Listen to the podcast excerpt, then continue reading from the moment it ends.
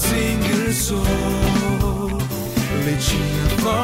And stepping in closer.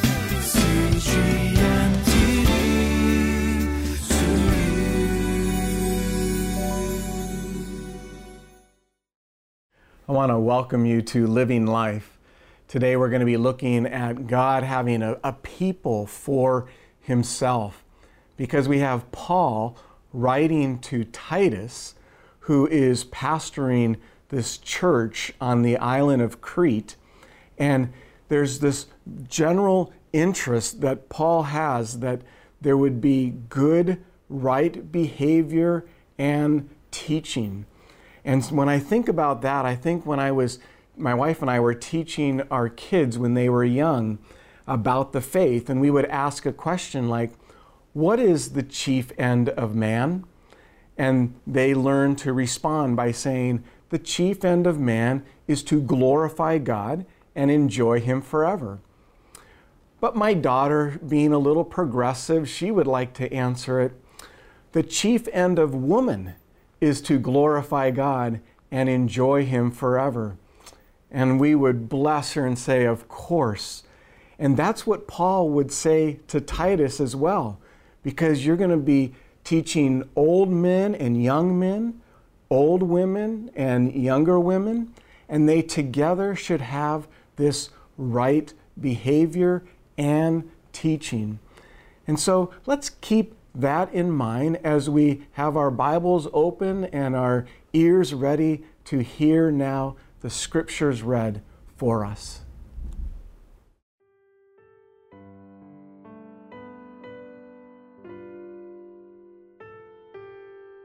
Titus chapter 2, verses 9 through 15.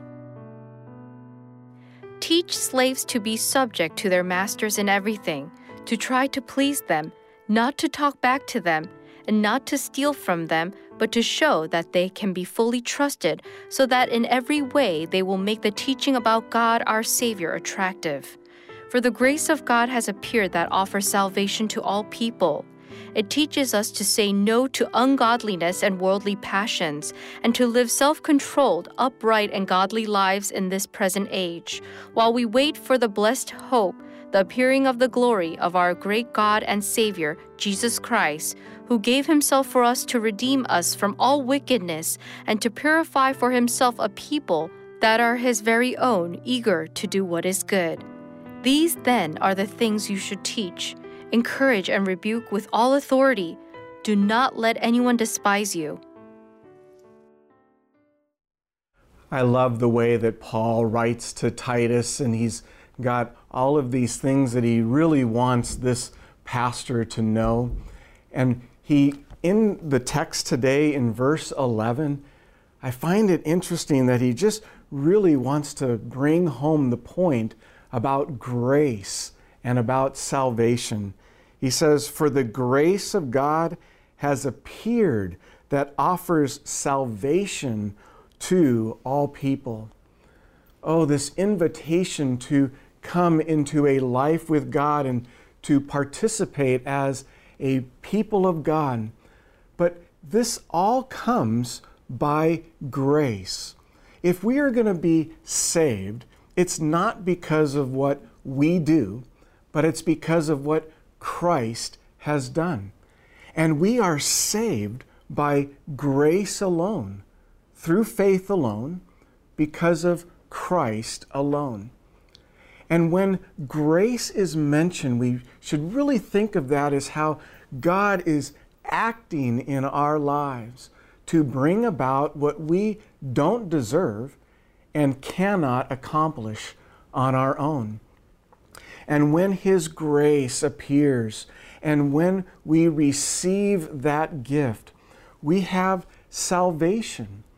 And Paul and all of the writers of Scripture want us to know that we're not just saved from, you know, sin and all of that, but we're saved for His glory.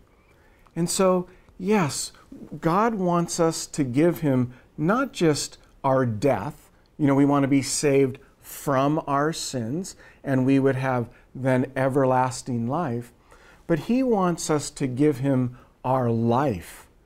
And I just want to encourage you to really think along those lines that as we live out our faith, we are living to the glory of God and we have hope in this world, not just in the afterlife. And Paul brings this out in verse 12 of Titus chapter 2. And he says that we have this blessed hope.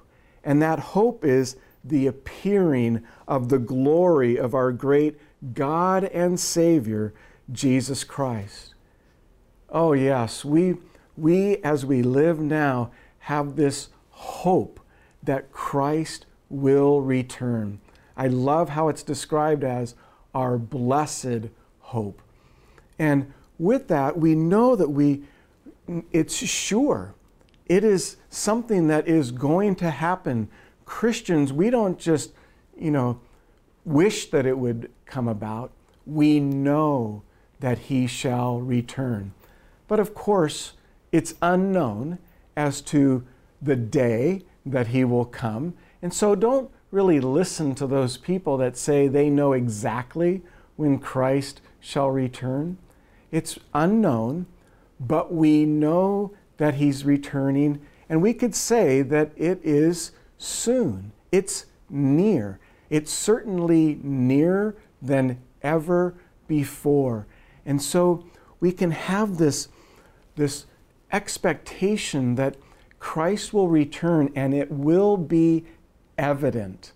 It's not like Jesus will return and some people will just wonder, you know, did was that our second coming of the Savior? Everybody will know. And we're told that every knee will bow and every tongue confess that Jesus Christ is Lord to the glory of God the Father. And so we as believers in this life, we have this blessed hope. And so with this hope comes comfort. And there's a lot of people right now that you might know who you know face to face who could who needs this comfort and assurance that God is guiding history to a final goal that he has revealed to us in his holy scripture.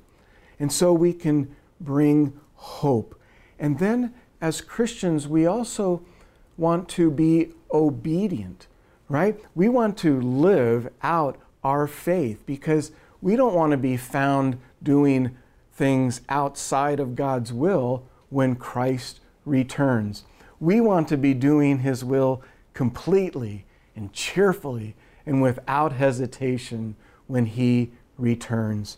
And then also, we want to be prepared.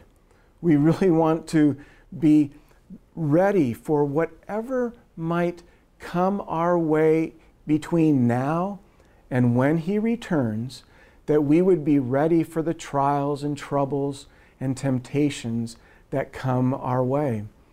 And then, of course, we want to live with expectancy. We long for Christ to return. We look forward to this. This is something that the people of God are longing for. So I just want to encourage you today with the things that you are going to be doing, going about, the things maybe that are concerning you. You can turn your attention to the grace that we have through Jesus Christ, the salvation that we're saved from our sins and for His glory. And we can have this blessed hope now that Christ shall return.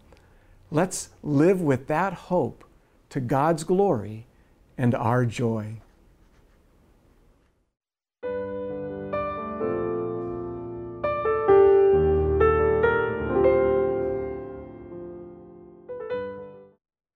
Well, as we close today, I want to just draw your attention to verse 14, where the idea of redemption is mentioned, that we would be redeemed, and then also that we would be eager to do what is good. you know, our Lord wants us to just come more and more under His authority, and that we would be the kinds of people who will just routinely and naturally do the things that Jesus would do if He were in our shoes. And so, as the people of God, we want to turn our attention to Him and to ex- expand our vision of who He is and what He calls us to be and to do as His people. Let me pray for us at this time.